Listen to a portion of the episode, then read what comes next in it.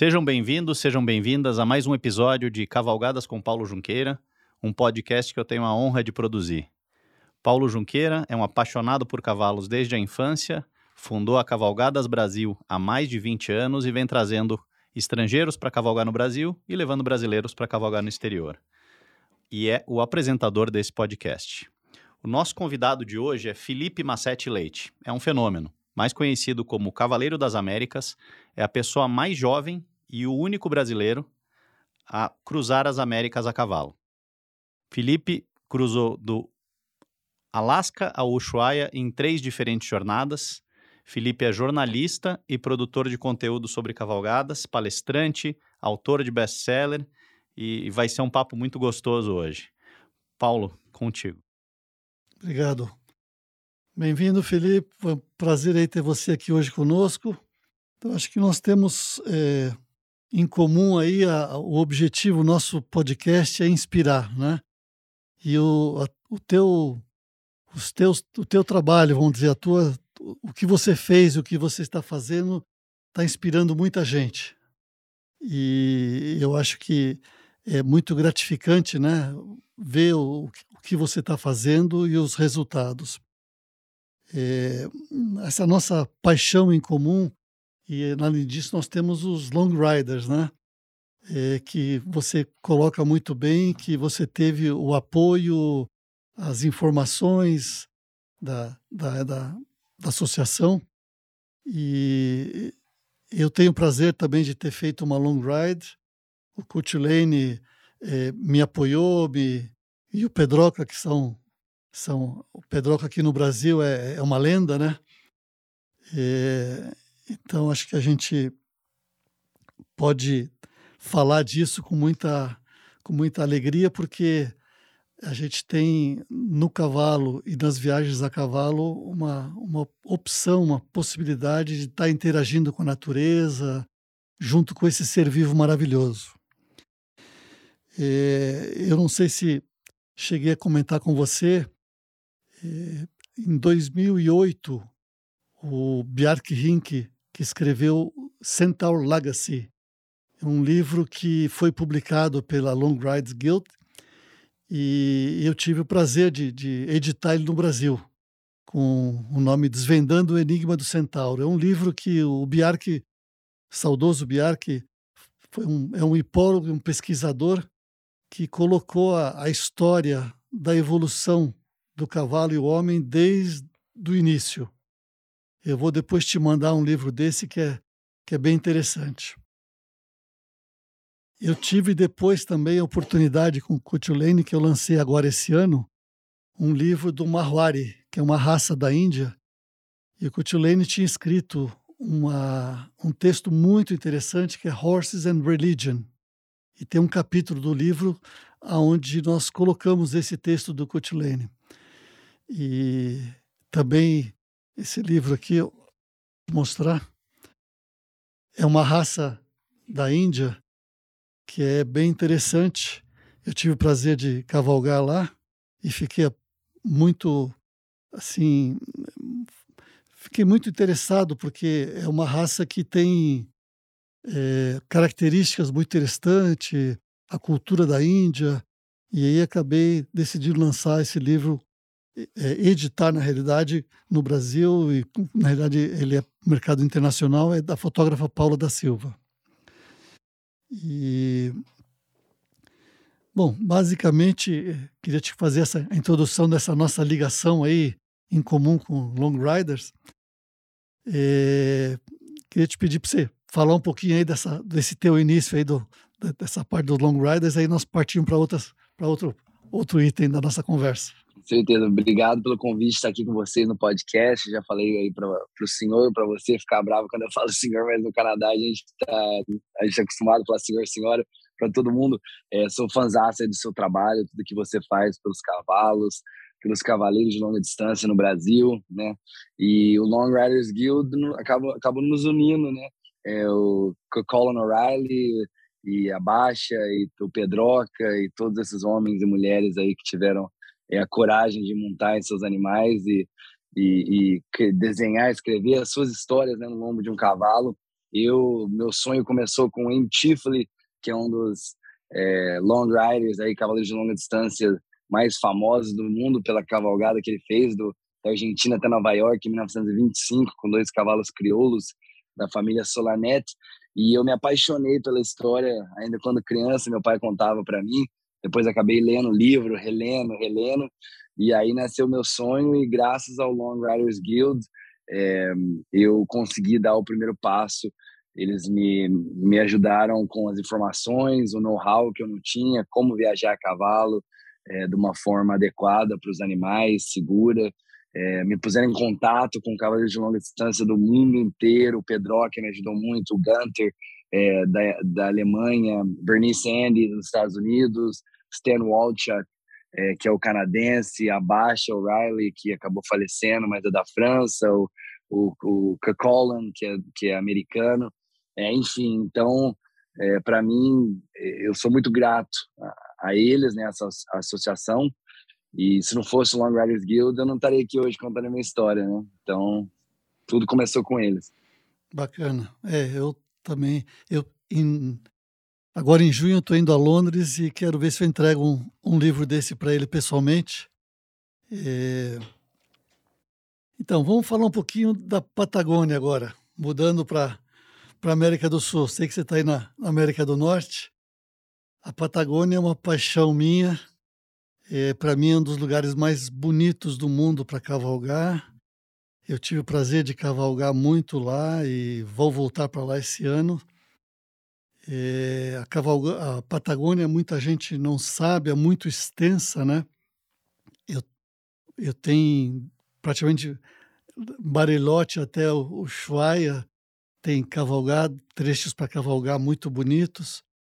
E eu sei que você tem uma paixão grande, você atravessou a Patagônia inteira e tem a paixão, né?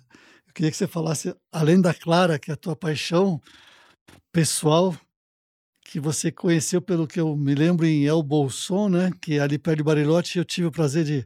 Uma, é uma cidade muito pequenininha, né? Eu não me lembro bem, mas é, acho que é, um, é muito pequenininho El Bolson, né? Eu passei por lá. E aí eu queria que você falasse. É, eu cavalguei, só para dizer, Barilote, São Martim, Runim, é, lá em Calafate, Ushuaia, mas você atravessou e, e, eu sei que você também tem essa, eh, vamos dizer, esse, esse, prazer de cavalgar na Patagônia, mas eu queria que você escolhesse, se fosse para escolher um lugar na Patagônia, o que, que você escolheria, indicaria para fazer uma cavalgada? Que nem todo mundo pode ficar meses, né? Um trecho. Com certeza, não. A Patagônia é é um lugar, eu sempre falo nas minhas palestras, se o céu e o inferno pudessem coexistir em perfeita harmonia, esse lugar seria a Patagônia, né? Eu acabei passando sete meses é, para cruzar a Patagônia, de norte a sul, e muito, muita dificuldade. É um lugar que só para você viver lá já é difícil, mas ao mesmo tempo tem uma beleza inusitada, assim, uma beleza que, que às vezes parece que está na lua, coisas que você não vai ver em nenhum outro lugar do mundo, assim, é é muito único, né? A diversidade que existe ali é deserto, é montanha, é floresta, é lago azul, é rio. É, e como o senhor falou, eu me apaixonei, né? Eu conheci minha, a minha esposa na Patagônia, em Albolson, uma cidadezinha pequenininha. E aquela região, para mim, eu acho que se você tiver a oportunidade de ir para um lugar na Patagônia, eu iria ali para aquela região de Bariloche, de Albolson, é, porque a diversidade é muito grande. Você tem o deserto ali pertinho, e você tem aquela área que parece quase o norte do Canadá, aqui Banff, Jasper, esses parques nacionais que você vê às vezes é, na televisão, sabe? Aquela água azul, azul cristalina, é, pinheiro para todo lado, montanha com neve em cima. Então, eu pela primeira se você puder uma primeira vez eu iria ali para para El Bolson e aí se eu puder ir outra vez eu iria para o deserto de Santa Cruz mais ao sul que é um lugar muito lindo também, único, mas mais difícil de chegar, mais difícil de cavalgar. Então, mas a Patagônia inteira, se tiver a oportunidade, a cavalo ou sem cavalo, vá, porque você vai se apaixonar. É, bacana. Eu, eu, é um dos lugares do mundo com a menor densidade demográfica, né? Então, para a gente cavalgar, é, é, uma coisa bom, né? Porque você cavalgar onde você vai estar você e a natureza com com muito mais é, facilidade do que quando você está num lugar muito habitado, né? Eu, eu vi uma, uma entrevista sua um, no programa do Amauri, você entrou a cavalo, né? Bem, já, aí já começou uma coisa bem, bem interessante. Entrou no estúdio a cavalo. Que cavalo que era? Lembra? Qual que era o É o Bruiser. Ah, foi com é o Bruiser. Foi com é o Bruiser. um- Não, foi um dos que você, É um dos que eu. que você fez a travessia, né? Eu só não lembrava qual deles que era. E foi curioso que você desceu pelo lado direito. Isso me chamou a atenção, né? E depois você deu a sua entrevista ali, conversou e tal. E aí, no- quando terminou, a sua entrevistadora eh, foi montar nele. E aí ela perguntou para você, por, que, por qual lado que eu monto, né? Aí você falou, qualquer um, tanto faz, né? E aí, por coincidência, também ela montou pelo lado direito. Isso me chamou a atenção porque é uma coisa que eh, eu cavalgo com muita gente diferente de vários lugares do Brasil e do mundo, né? E com raras exceções, as pessoas eh, já montaram pelo lado direito. A maioria, a grande maioria, monta só pelo lado esquerdo.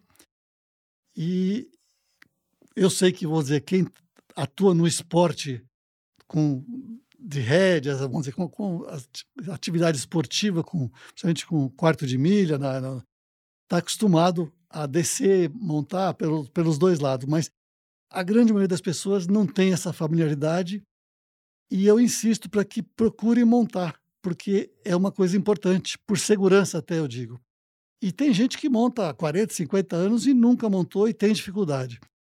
Então eu queria aproveitar que eu observei isso, você fazer, um, fazer uma tua observação também, porque eu acho importante, né? Por, por questão até de segurança.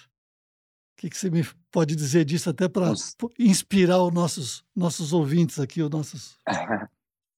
Não, com certeza. É, é, para mim é como, como você falou aí dos esportes sequestros, nasceu isso de mim, que eu laçava bezerro, né? Então você, você desce o lado direito é, quando você tá laçando. Então a gente sempre, os nossos cavalos, você sobe e desce do lado direito, não tem problema nenhum. É, a razão que todo mundo sobe do lado esquerdo é a história, né? A gente carregava espada ali desse lado, então você tinha que pôr o pé esquerdo na- no estribo e jogar o pé direito pro outro lado. É por isso que a gente sobe do lado esquerdo e desce, né? Não, não tem nenhuma outra razão. Às vezes as pessoas acham que é uma regra do cavalo, né? Você É. só pode subir do lado esquerdo, mas não, não é. E quando você está fazendo uma cavalgada, uma jornada de longa distância, quando você está numa trilha, acaba sendo vida ou morte, né? Às vezes é, você está numa ribanceira, numa trilha muito é, muito pequena ali, que se você não consegue subir do lado esquerdo, você tem que subir do lado direito. E aí, você não subir no seu cavalo do lado direito, como é que você vai fazer ali em cima daquela trilha, se- 11 mil pés? É, então, é muito importante que, por muitas razões, se você se machucar, é, quando você está no meio do nada, viajando a cavalo, saber montar dos dois lados, porque um dia você pode necessitar isso para poder sair aí de alguma situação difícil e como você sabe não é bom você fazer pela primeira vez quando você precisa no meio do nada né então sempre bom treinar seu cavalo e subir e descer dos dois lados É isso mesmo. Ele falou de se machucar, você teve um episódio assim, né? Tive, tive. É, eu tive uma vez, já fazem mais de 10 anos, mas eu estava no. Até foi um. Num galope na praia e, e acabei. Eu tinha atravessado um rio com o cavalo, e aí a, a sela estava tava molhada, e eu, num galope, acabei. Fui fazer. Foi uma. Fui fazer uma, uma foto, deitei no cavalo assim, a sela deu, eu acabei caindo, quebrei a clavícula. E aí eu tive que montar, eu tinha mais um bom tempo para cavalgar. Aí eu tive que montar do lado direito, foi, foi uma necessidade, né? E aí durante uns dias tive que montar, quer dizer, foi um exemplo. E é o que você falou, eu toda vez. É, é curioso porque quando a gente explica que a razão, a única razão é a espada, que não existe mais a razão, as pessoas na hora entendem, se surpreendem e fica lógico, né? Então, é bacana. É isso, eu quis aproveitar aí o teu, teu depoimento, porque a tua, a tua vivência, né? Porque, é como eu falei, você pode precisou numa montanha, num, num rio, são várias razões, né? Bom, uma pausa agora no nosso bate-papo para falar da Droga Vet, o nosso parceiro, apoiador e patrocinador desse podcast. A Droga Vet entende que cada cavalo é único e especial e precisa de um tratamento adequado às suas necessidades e às suas particularidades. no campo, nas competições ou nas cavalgadas, a DrogaVet quer colaborar com o melhor desempenho, com a saúde e a vitalidade de cada cavalo. Por isso, o manipulado DrogaVet é preparado na dose certa, quantidade necessária e no sabor e apresentação farmacêutica que facilite a administração e garanta maior adesão ao tratamento. Saiba mais sobre os manipulados para equinos e as vantagens de cuidar do seu cavalo com quem é pioneira e líder em manipulação veterinária. Acesse drogavetequinos.com.br. Drogavet, amor animal sempre em movimento. Na sua viagem, você viajou, teve nas três jornadas, né, diferentes raças de cavalo, né? Você teve quarto de milha, teve Mustang, teve crioulo, quer dizer, cavalgou com várias raças de cavalo. É... Tem gente, você sabe disso, não é só no Brasil, no, no mundo inteiro, as pessoas. Tem muita gente que é ligada a uma raça e começa a achar que aquela raça que é a raça ideal para isso.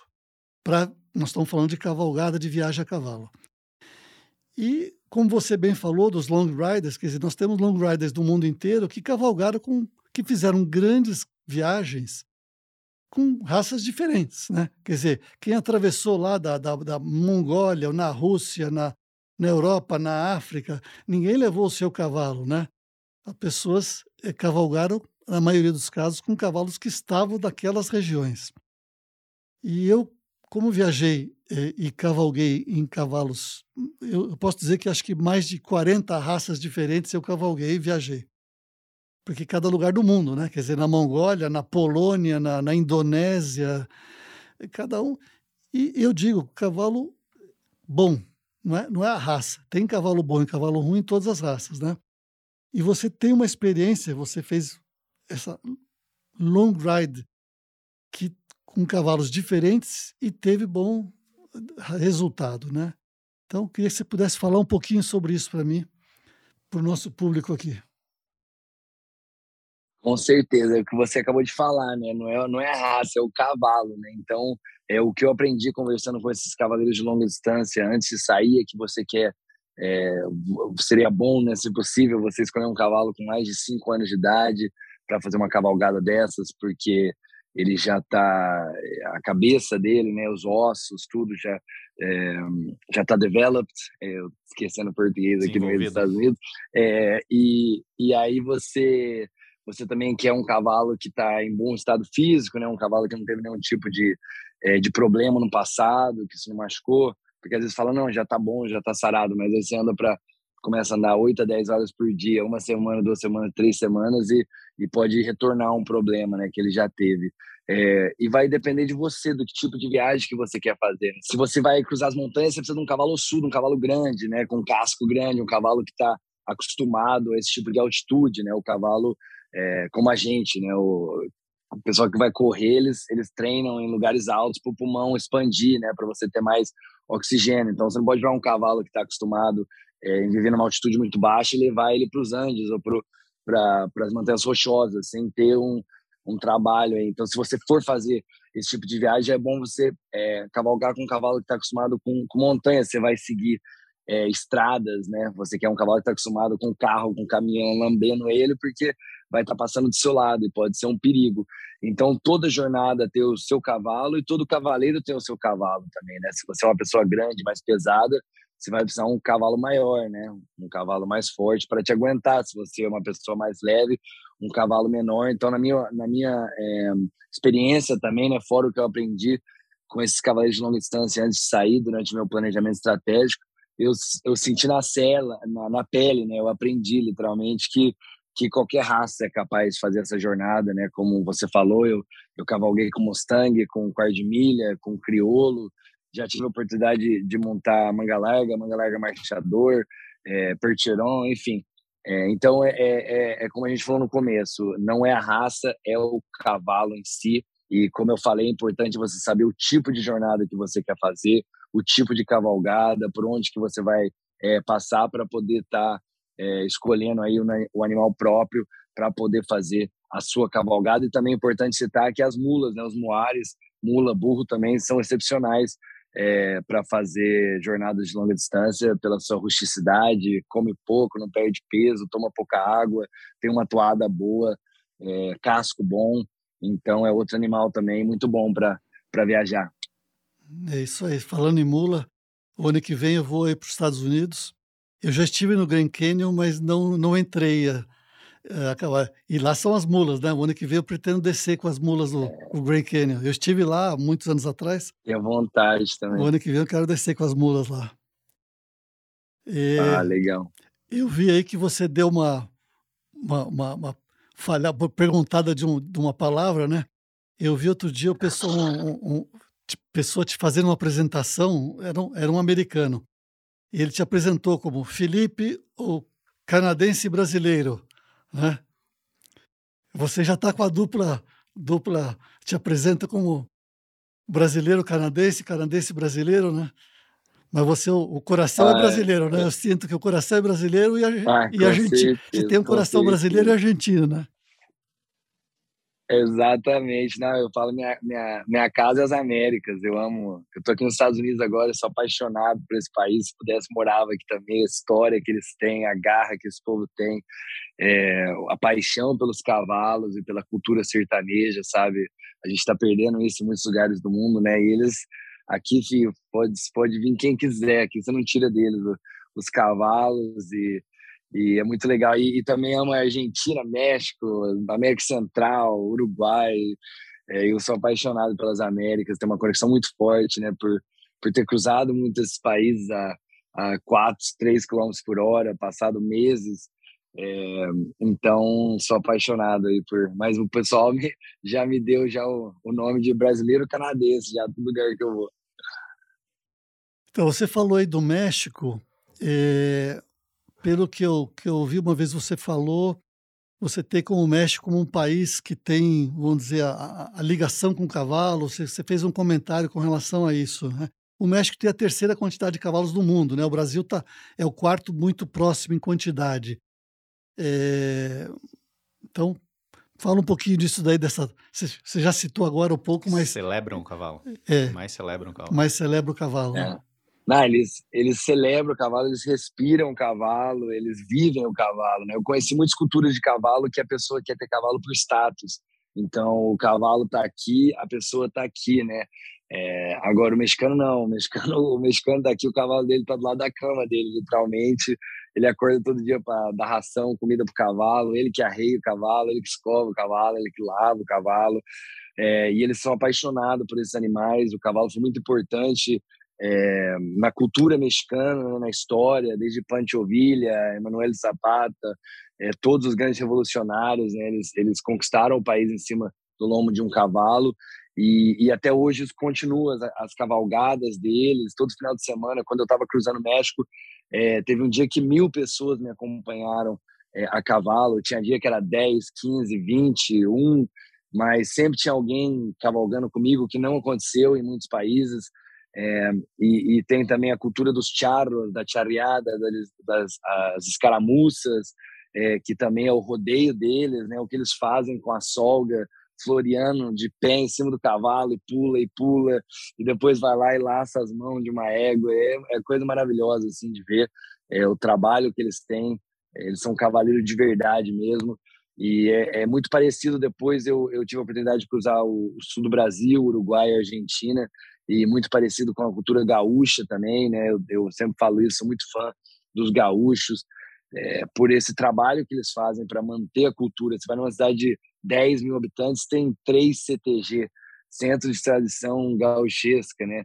É, e a gente não faz isso. Eu sou do interior de São Paulo e não tem o centro de tradição do peão, do, do cowboy, do, sabe? Eu acho que a gente muitas vezes está deixando isso é, escapar e, e, eles não. E, e, e você está num churrasco e de repente levanta um homem e declama um poema sobre cavalo, gado e e é uma coisa maravilhosa, assim, a cultura deles é, é centralizada em volta do cavalo. Então, México, Uruguai, Argentina, é, o Rio Grande do Sul, Santa Catarina, o sul do Paraná ali, sou fanzaço desses homens e mulheres que, que vivem, né, vivem é, o cavalo.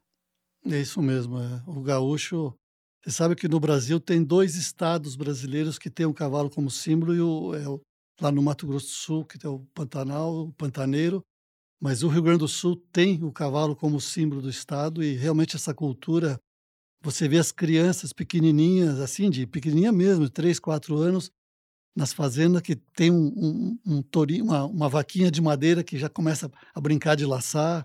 E você falou cidade de 10 mil habitantes com 3 CTG, mas você, vai em, em, povoado mesmo, já tem um CTG ali, né? É muito forte. Realmente é. Também sou fã do, da cultura toda gaúcha aqui. Mas você falou no México, cavalo, você, você falou uma coisa aí de, de cavalgar de pé, né? Como é? Me lembrou do, da Mongólia.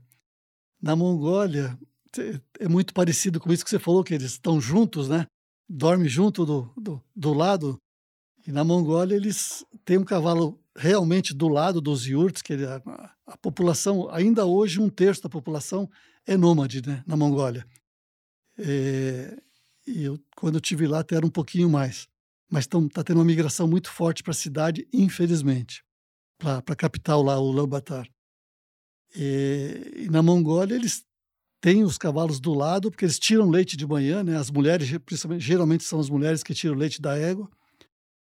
E eles cavalgam, no galope deles é de pé no cavalo. Eles estribam muito curto e eles galopam de pé. Eles, claro, a maioria é um povo assim, de estatura mais baixa, mas independente disso, tem alguns mais altos que também galopam de pé. O trote galopam de pé. E eu tive pesquisando um pouquinho, eu achei curioso, porque como eles, os cavalos são pequenos e é um povo também, de maneira geral, acima de estatura menor, e foi um povo muito guerreiro e muita fama, né, do desde o Genghis Khan, eles ficavam de pé para ficar na altura, porque eles estavam guerreando e o oponente, o cavalo, vamos dizer, europeu, outros, eram cavalos maiores e um povo maior. Então eles ficavam em pé no cavalo, galopando na luta, para ficarem maiores, para ficar na mesma. Você vê que curiosidade. Então, uma das razões, isso vem, isso vem desde lá de trás, né? Quer dizer, eles continuam hoje, mas no início, uma das, uma das razões era essa. Outra também, a cela deles é, é uma, é uma tábua, é né? uma coisa dura, difícil de. Mas é curioso isso, é um, é um povo bem. Falando disso que nós estávamos falando aqui da, da cultura, né, que você, do México, da América do Sul. Então, isso tem muito, vamos dizer, é, na Mongólia. E um outro país interessante que esse eu vou esse ano, não fui ainda, mas eu tenho bastante já há muitos anos que eu tenho amigos lá e tal, que é a Islândia. A Islândia é um, um país que, que os vikings levaram os cavalos e, e não tem nenhuma outra raça, não entra cavalo lá há mil anos, só sai cavalo de lá. É, tem praticamente um cavalo para cada quatro habitantes. E a cultura deles também, a relação deles com o cavalo também é muito, muito forte, muito interessante. É, então, essa, essa paixão por, por cultura equestre aí é uma coisa que, que eu tenho e a gente tem em comum aí também. Felipe, vamos falar de uma outra coisa, de trilhas. Eu, eu tive a oportunidade de, de conhecer nos Estados Unidos algum, algumas trilhas que são organizadas. Você sabe que, infelizmente, o Brasil é um dos poucos países do mundo que ainda não pode cavalgar, não é autorizado cavalgadas em parques nacionais. É, eu faço parte da Associação Brasileira de Turismo Equestre, da diretoria, e, e nós é, desenvolvemos um projeto que já está encaminhado com apoio de, do IBEC, do Ministério do Turismo, já está encaminhado, pleiteando, mostrando é, o porquê é, não tem problema, né, de, desde que seja uma coisa organizada, cavalgar dentro de parques nacionais. Que isso tem em várias partes do mundo, né, que você já, já sabe disso, já atravessou. É, os Estados Unidos, o Canadá, tem muitas trilhas muito organizadas, que falta no Brasil, né? Então, eu queria que você falasse um pouquinho disso, porque é uma coisa que não só em parques nacionais, claro, mas é, ter trilhas organizadas, quer dizer, você poder pegar seu cavalo e sair num fim de semana, num feriado, nas suas férias, e fazer um, um passeio, fazer uma cavalgada, uma viagem. Fala um pouquinho da tua experiência aí que, no Canadá e Estados Unidos. É, isso é muito legal, essa, essa parte do Canadá e dos Estados Unidos, né? O, a organização deles, o, É, desde 1800, alguns desses parques já existem, já com trilhas para você poder cavalgar dentro. Isso acaba ajudando a preservar essas áreas, né? ajudando a preservar a natureza, porque as pessoas conseguem entrar dentro e ver é, realmente a beleza, se apaixonar por esses lugares. Às vezes crianças né, entram lá, o pai leva a cavalo para fazer uma viagem por Yellowstone e muda a vida dessa criança, né? E essa criança começa a lutar para poder preservar e, e, cuidar do seu país e das, das áreas naturais é, do seu país. Então é muito legal escutar isso que vai acontecer no Brasil, porque né, não, tem, não tem nexo por que não podemos entrar a cavalo dentro desses lugares, né, e, e, conhecer esses lugares em cima de um cavalo, como no Canadá nos Estados Unidos, culturas é, de primeiro mundo que preservam, né, é, também bastante. Eu sei que o Brasil também preserva muito, mas aqui também é muito preservado essas áreas e, e sempre foi possível você cavalgar e são lugares assim é o melhor lugar do mundo para você andar a cavalo, né? Quando você entra numa floresta, quando você está em cima de uma montanha, aqui você vê muitos animais também, né? Tem tem alce, tem urso, é, tem viadinho, tem pássaro, tem tudo que você puder imaginar. E quando você está em cima de um cavalo né, mais elevado, você vê tudo, como o Pedroca fala. É, não tem motor, então você consegue escutar tudo ao seu redor e você viaja muito devagar, né? Então eu acho muito importante isso é, acontecer no Brasil é, e se Deus quiser, logo, logo a gente vai poder, poder cavalgar é, dentro desses parques. Isso mesmo. É, o Sérgio Lima Beck, que, que encabeçou esse projeto, é, destacou isso, inclusive, que você falou, quer dizer, ajuda a preservar, quer dizer, a, algumas cabeças do Brasil, vamos dizer, entendiam que o cavalo ia prejudicar, pelo contrário, né?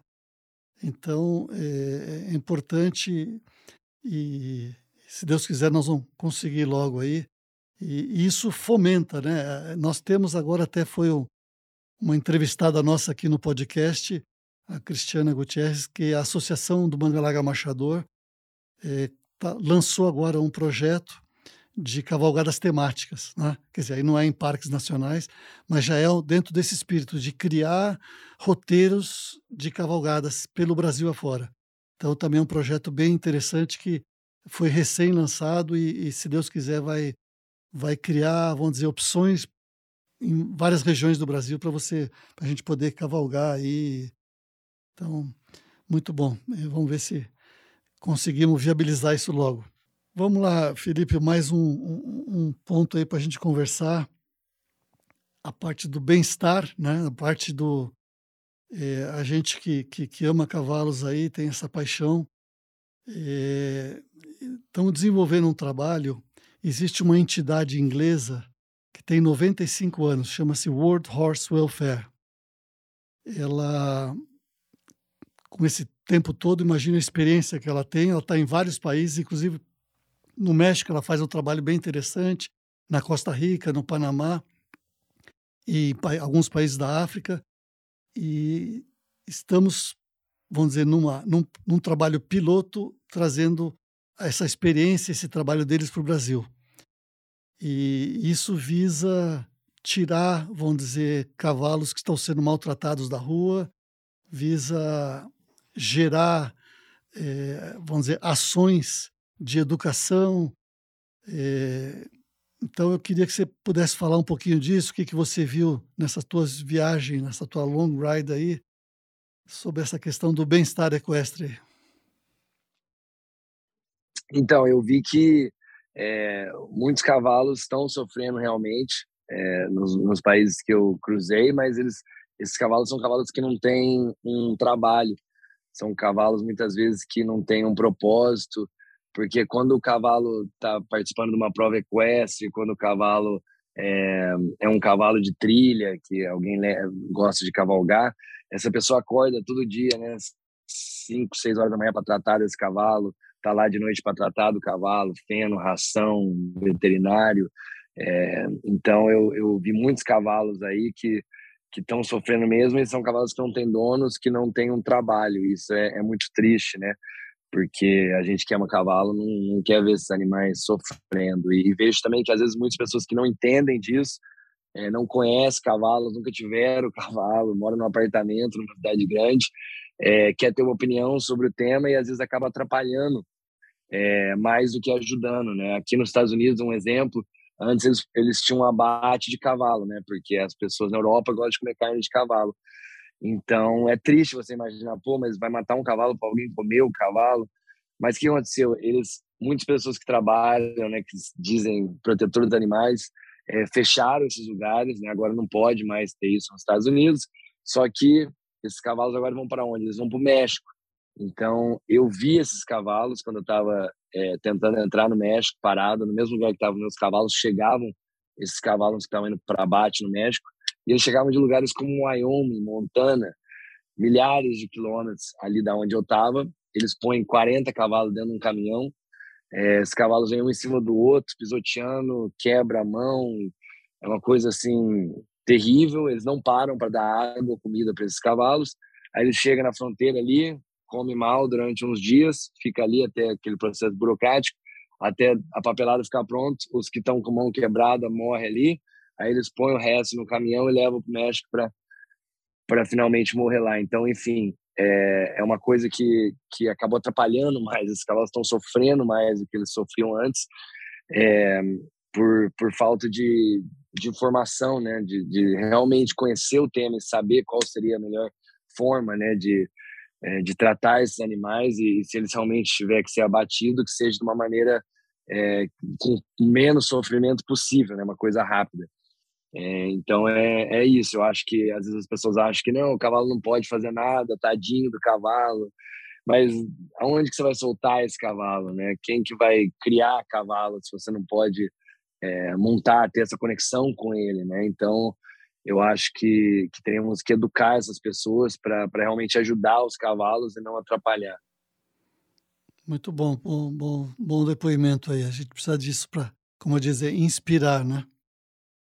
Eu quero te cumprimentar aí mais uma vez, mas você começou, vamos dizer, a ser novo e começou já todo o teu projeto com uma finalidade, vamos dizer assim, de, de, desse benefício, né, que para o hospital em Barretos, ali, Hospital do Amor. É, então, muito bacana isso, que é, é um legado, né? E, e eu estou procurando do meu lado, só que eu estou, vamos dizer, eu agora, 20 anos depois, eu encontrei uma forma também de devolver, né? É, do que eu recebo do cavalo, devolver também para. Então, nós estamos com, com alguns projetos, eu apoio aí uma cocheira fraterna, um, a, a, entidades, vamos dizer, que, que, que apoiem ações com cavalos, né? Então, estamos com um projeto muito bacana também que vai estar tá em eu não posso entrar em detalhes ainda que está em desenvolvimento, mas ele vai gerar recursos para apoiar ecoterapias, para apoiar entidades. Então, eh, eu não consegui fazer desde o início, mas estou fazendo agora, né? Mas essa, esse teu trabalho aí com Barretos é, gerou já, além, da, além do recurso que você levou, gerou muita informação, né? Quer dizer, muita gente que nem sabia, né? De todo o trabalho importante que o hospital faz né? Então, é. certeza, aquele lugar é um lugar abençoado, né? O que a família Prata ali, o Henrique, o pai dele, a família inteira, o filho do Henrique agora, é, o que eles fazem ali é uma coisa, uma bênção de Deus. Mostra que com gestão, com trabalho, né, você consegue ter um hospital de primeiro mundo no nosso Brasil brasileiro, né? Não, é tão complicado assim quando a gente imagina, né? Quando a gestão é feita, quando não existe corrupção, é, você consegue criar aí o, o melhor hospital de, de câncer da América Latina e tudo grátis, né? Então, quando eu entrei lá, era uma coisa muito é, natural para mim aí poder poder é, poder tentar ajudar, né? Fazer de alguma forma, uma pequena forma, né? Mas é muito lindo que é isso que é o mais legal. Você vê que é, se todo mundo fizer um pouquinho, né? Olha o que a gente consegue construir, né? Desde as moedinhas que você vê nos postos aí, no, na, nas farmácias, né, que você pode doar as moedinhas, é, uma, é, é, o que eles conseguem arrecadar só com essas moedinhas é uma coisa assim extraordinária. E aí os artistas que acabam doando, as pessoas que estão doando, é, as empresas agora, é, o Rubiquinho tem um projeto maravilhoso lá também, que é o Agro é, contra o Câncer, onde produtores de arroz, de, de né, pecuaristas estão doando aí um real por por saco de arroz ou um real por é, enfim, que depois, quando você vê, são milhões de reais que são, estão sendo doados para o hospital todos os anos, e, e, eu faço uma parte muito pequena, aí, como eu falei, mas, mas é um, um trabalho importante também sobre a importância da, do diagnóstico precoce do câncer infanto-juvenil. Hoje no Brasil a gente perde muitas crianças porque elas estão chegando tarde ao hospital, né? A gente tem uma cultura de não é nada, ai mãe, tá doendo meu joelho. Não, não é nada, toma um remédio, vai passar. Uma criança que está muito cansada aí um mês inteiro, dois meses, a gente acha, ah, não, é porque isso, aquilo. Sempre tem uma razão, né? Mas é, nas minhas cavalgadas, nas minhas palestras, eu sempre alerto as pessoas para levar isso muito a sério. É, se você vê uma mudança aí com, com seu filho, com seu neto, com seu sobrinho, é, leve ao hospital, exija que o médico faça os exames é, de câncer, porque muitas vezes também é, essas crianças passam por 3, 4, 5, 6, 10 médicos até ter o diagnóstico do câncer. E mesmo com uma tecnologia aí de primeiro mundo, de ponta, quando a criança chega com o câncer muito, muito elevado, não tem o que ser feito. Mas hoje o câncer infantil, infanto-juvenil, né, deveria falar, é, com jovens também, quando você consegue diagnosticar ele cedo, as taxas de, é, de, de poder aí controlar e, e, e, acabar com esse câncer é muito maior. Então, é muito importante isso, aproveitar aí o podcast para deixar essa informação com as pessoas, é, porque salva vidas. Impacta muitas pessoas, né? Inclusive, o meu padrinho, irmão do meu pai, foi tratado lá. Então a gente tem um, a gente tem um agradecimento especial ao, ao Hospital de Barretos, dentro da família, um exemplo. E tá bem. Maravilhoso. Que, é, muitas pessoas têm uma história né, de um familiar ou até a pessoa que, que foi tratado lá. É um lugar abençoado, realmente. Se você puder ajudar, seja com um real cinco, faça sua doação. Porque eu sei que às vezes é difícil a gente saber se realmente o dinheiro está indo para um lugar né, de, de seguro, que você sabe que vai chegar nas pessoas e e eu, eu, eu posso dar o meu depoimento, estou lá sempre que é possível, que eu estou no Brasil, e o dinheiro está indo para as pessoas, para os tratamentos. É, eles precisam de mais. Hoje tem vários hospitais pelo Brasil afora, na Amazônia, Campinas, é, Jales, enfim, vários estados do Brasil. Está crescendo cada vez mais e você vai estar ajudando aí muitas pessoas. Felipe, queria ler um trecho rapidinho aqui do, do teu livro, do, teu, do Cavaleiro das Américas. E queria te perguntar um pouquinho sobre isso. Tem uma frase do Chuchu Lane que você citou, entre aspas, aqui, que não são criminosos e ursos a maior ameaça ao seu sonho de cavalgar do Canadá até o Brasil, mas sim a hostilidade dos burocratas da fronteira. Teu livro é recheado de histórias, acho que os momentos de tensão ali, grande parte são os momentos de cruzar a fronteira, seja legalmente, seja atravessando a burocracia. Comenta um pouquinho sobre isso com a gente. Especialmente a dica ah, é para quem pensa cara. em cavalgar entre países na América do Sul, aqui principalmente, que dicas que você daria? É paciência, tenha muita paciência. É, não, é terrível. É exatamente essa frase aí do Coca-Cola. Mandou isso para mim né, um ano antes, sei lá, dois anos antes de eu, de eu montar nos meus, nos meus cavalos em Calgary. E realmente foi exatamente o que aconteceu foi a pior parte da jornada. As pessoas nem imaginam isso, né? Quando você conta para elas, é, elas, elas, é, óbvio, né? Pensam em outros outros problemas como aí o urso, é, né? O narco, os narcotraficantes, México, o perigo, os, os rios. Mas o mais difícil de tudo, cara, é você cruzar a fronteira com um cavalo. O mundo já não é feito é, para um cavaleiro de longa distância. Eu cheguei a passar três meses ali na Costa Rica, tentando entrar, primeiro no Panamá, não deixaram entrar, depois para entrar na América do Sul. É, foi um problema gigantesco, porque hoje em dia, quando alguém é, viaja com um cavalo, geralmente é, é para uma Olimpíada, é, para uns Jogos Pan-Americanos, um Mundial. Então, é, as associações trabalham com esses governos para criarem, muitas vezes, é, um corredor sanitário corredor sanitário, os cavalos vão, vão sair do, do aeroporto, vão direto para o lugar onde vai ser a prova e depois vão voltar direto para o aeroporto é, para voltar para os seus países, né? Exames são feitos também, obviamente, mas quando você chega na fronteira da Guatemala, sujo, calça rasgada, com três cavalos ali numa fronteira desse tamanho, eles nem têm o formulário, eles não sabem como é, o que fazer, né? E aí começa um problema gigantesco de corrupção, de burocracia, é, e você tem que ter muita paciência. Eu, quando cheguei no Brasil, aposentei meus cavalos, depois de cruzar 10 fronteiras, é, cada vez foi ficando mais difícil cruzar essas fronteiras. E quando eu fui na segunda jornada, eu fiz cada país com o seu cavalo, é, por causa disso, né? Eu vi que realmente era impossível e está se tornando cada vez mais impossível. Então eu cruzei o Brasil com duas éguas quarto de milha, mandei de volta é, para os donos. Depois eu cruzei o Uruguai com outras éguas quarto de milha e aí a Argentina com dois cavalos crioulos é, da família Solanetti aí que foi muito legal, a família que emprestou os cavalos para o Tifley Manchegato em 1925, o suíço que inspirou o meu sonho. Então meio que foi, né? Parece que os nossos as nossas jornadas é, cruzaram ali, foi um momento lindo. Eu saí do rancho do, do, da, da cabanha deles, El Cardal, onde estão, onde está as cinzas do suíço e os ossos de mancha e gato. Mas enfim, eu acho que é, eu fui uma das últimas pessoas a fazer uma jornada tão longa com os mesmos animais, do Canadá até o Brasil, foram 16 mil quilômetros, 10 países. É, eu acho que vai ser bem difícil de alguém conseguir fazer isso hoje no século 21 agora também com essa pandemia que a gente está vendo aí vai ficar cada vez pior é, então se você puder é mais difícil. Tira um pouco do, do, do, charme da viagem que é você viajar com os mesmos animais né? Eles acabam se tornando seus filhos.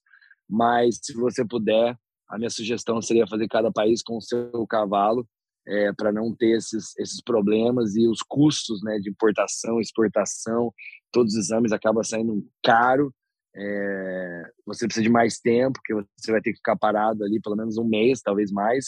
É, e, e, é perigoso também você ficar nessas fronteiras parado, né? São lugares que eles cruzam drogas, são lugares que não é um lugar bom para você ficar é, muito tempo. Então essa seria a minha sugestão. Bom, Felipe, a gente podia ficar falando aqui o dia inteiro, né? Tem muito, muito assunto, o papo está ótimo. Vamos chegando ao filme, quero falar do teu grande momento aí do, do filme, o grande sucesso, Long Rider, é, já sei que já ganhou prêmios, já está inscrito em, em, em outros né, festivais, ganhou prêmio. É, ele vai ser lançado no Brasil em Barretos. É, eu queria que você falasse um pouquinho do filme, do lançamento. As pessoas já estão, né, já está sendo muito divulgado no Brasil.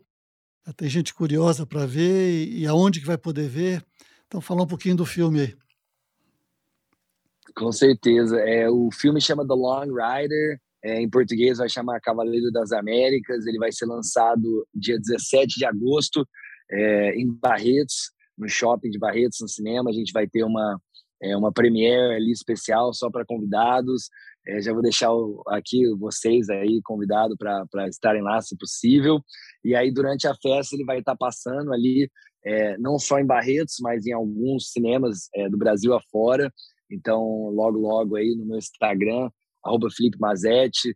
É, se você não, não, me segue ainda, me segue lá que eu vou estar tá, é, é, disponibilizando as datas e os locais onde o, filme vai estar tá em cartaz nos cinemas para o Brasil afora e no final do ano ele vai estar tá em um dos, da, dos serviços de streaming aí é, para vocês poderem assistir nas suas casas também mas muito feliz pela repercussão até agora como você falou a gente já entrou em vários festivais é, já ganhou prêmio e está tendo aí uma é, o pessoal está recebendo bem e foi um projeto de 10 anos, né? Então, 10 anos que eu estou trabalhando nesse filme e poder estar tá lançando ele agora é um, é um sonho aí realizado. Foi muito difícil, né? Conseguir o dinheiro para fazer desde o começo, o equipamento para filmar, depois ter que filmar, né? ser o cavaleiro e chegar no final do dia, depois de cavalgar 8 a 10 horas, e montar o tripé, ligar a câmera. É, eu filmei quase todo o documentário sozinho, eu sou o diretor de fotografia do documentário. E, enfim, agora está sendo aí um, um, sonho realizado poder estar tá dentro do cinema vendo a, a, a, resposta das pessoas, né? É uma coisa assim muito legal. Estou muito feliz. Não vejo a hora de levar é, esse filme para o Brasil. Bacana. Felipe, projetos futuros. Eu sei que tem filme e tem viagens pelo mundo. Para encerrar aqui o nosso bate-papo, o nosso podcast, o que, que você pode dá para nós aí? Dá, dá alguma notícia em primeira mão para a gente aí. então, agora eu estou terminando meu terceiro livro, né? Vai ser lançado logo também, a minha última cavalgada do Alasca até Calgary, no Canadá. É, a gente vai fazer um filme é, com atores e atrizes aí da, do primeiro livro, né? Da primeira jornada do Canadá até o Brasil. A gente começa a filmar esse filme ano que vem. Ele vai ser rodado no, no Canadá, no México e no Brasil. Estou é, super feliz também. O roteiro já está pronto. Um diretor canadense. Vai ser uma coprodução Canadá-Brasil. É, Dodô Filmes, que fez Coração de Cowboy, vai ser o, a produtora brasileira. É, tá fazendo Sistema Bruto agora, com Bruna Viola, com Marco Cirilo, é, vários atores aí, então vai ser bem legal. Já estamos aí com, com o ator que vai fazer o Felipe, ainda não posso contar, mas vocês vão ficar bem felizes. É, é um cara, cara aí muito conhecido e muita gente boa, aventureiro também. E, e agora eu estou trabalhando num novo projeto. Eu, eu sou muito fã, era muito fã né, do Anthony Bourdain. Não sei se vocês conhecem ele, ele era um, um chefe de cozinha que acabou escrevendo um livro, se tornou best-seller, e aí ele se tornou um, é, um cara que viajava o mundo é, mostrando cultura através da comida. Ele infelizmente faleceu ano passado, mas é, eu amava o programa dele porque se tornou muito mais do que comida, né? E eu, eu como jornalista, como é, quase um, um nômade, né? Uma pessoa que gosta de viajar muito, eu amo conhecer culturas e eu amo mostrar isso para as pessoas, porque eu acho que quando você é, conhece outras culturas, quando você conhece outras pessoas, é, independente da cor da pele, da cor da bandeira, da, da música que escuta, eu acho que é, se torna um mundo melhor, sabe? Você julga menos outras pessoas, você é, pensa muitas vezes antes é, de fazer, sabe? De falar, pô, vai, pode matar mesmo, sabe? Porque você conhece, você viu a pessoa, tem uma história, uma pessoa real. Então eu gostaria de é, de fazer um, um, programa de televisão viajando o mundo aí mostrando cultura através do cavalo, através da cultura sertaneja. É, e então esse é o novo projeto, se Deus quiser, viajar para muitos lugares e mostrar a cultura desses países aí. Você já tem alguma alguma alguma coisa mais detalhada dessa? Não. Das viagens? Não, ainda é meio, não posso. Estamos ainda trabalhando em tá cima trabalhando. disso. Já tenho todo o projeto, tá tudo tudo pronto aí, mas a gente está conversando com alguns players aí, então é meio. Tá, tá em andamento. É, mas logo, logo vamos, vamos divulgar. Tá em andamento, logo, logo tá vai, ter, vai ter muita novidade legal aí, tá com um parceiro muito, muito legal, tenho certeza que vocês vão gostar também. De repente a gente marca um e outro. E aí eu quero começar, vai. E a gente marca outro papo para falar. O que eu posso falar é que eu quero começar com a América Latina, é, que seria a primeira temporada por já ter esses contatos, essa vivência e essa experiência através da minha jornada e depois ir para a Europa, para a Ásia, enfim, todo o mundo inteiro. Beleza, Felipe. Bom, foi ótimo. Eu acho que né, o papo foi enriquecedor, inspirador. E agradeço aí mais uma vez. É, você tiver, eu soube que alguns, acho que foi logo começo da pandemia, né? Você ia vir para Curitiba para um evento da Drogavet, né? Você ia fazer uma palestra no evento Isso. da Drogavet, foi cancelado por causa da tua viagem, teve a pandemia. Então, numa próxima oportunidade que você vier a Curitiba, convidar para vir conhecer ali a nossa região e, e, visitar a Drogavet, que é o nosso patrocinador aqui do, do podcast. Tá bom? Pô, será um prazer exato, será um prazer. Muito obrigado, viu? Um abraço, Tamo Felipe. Junto. Muito obrigado, Felipe. Valeu. Um abraço, cara.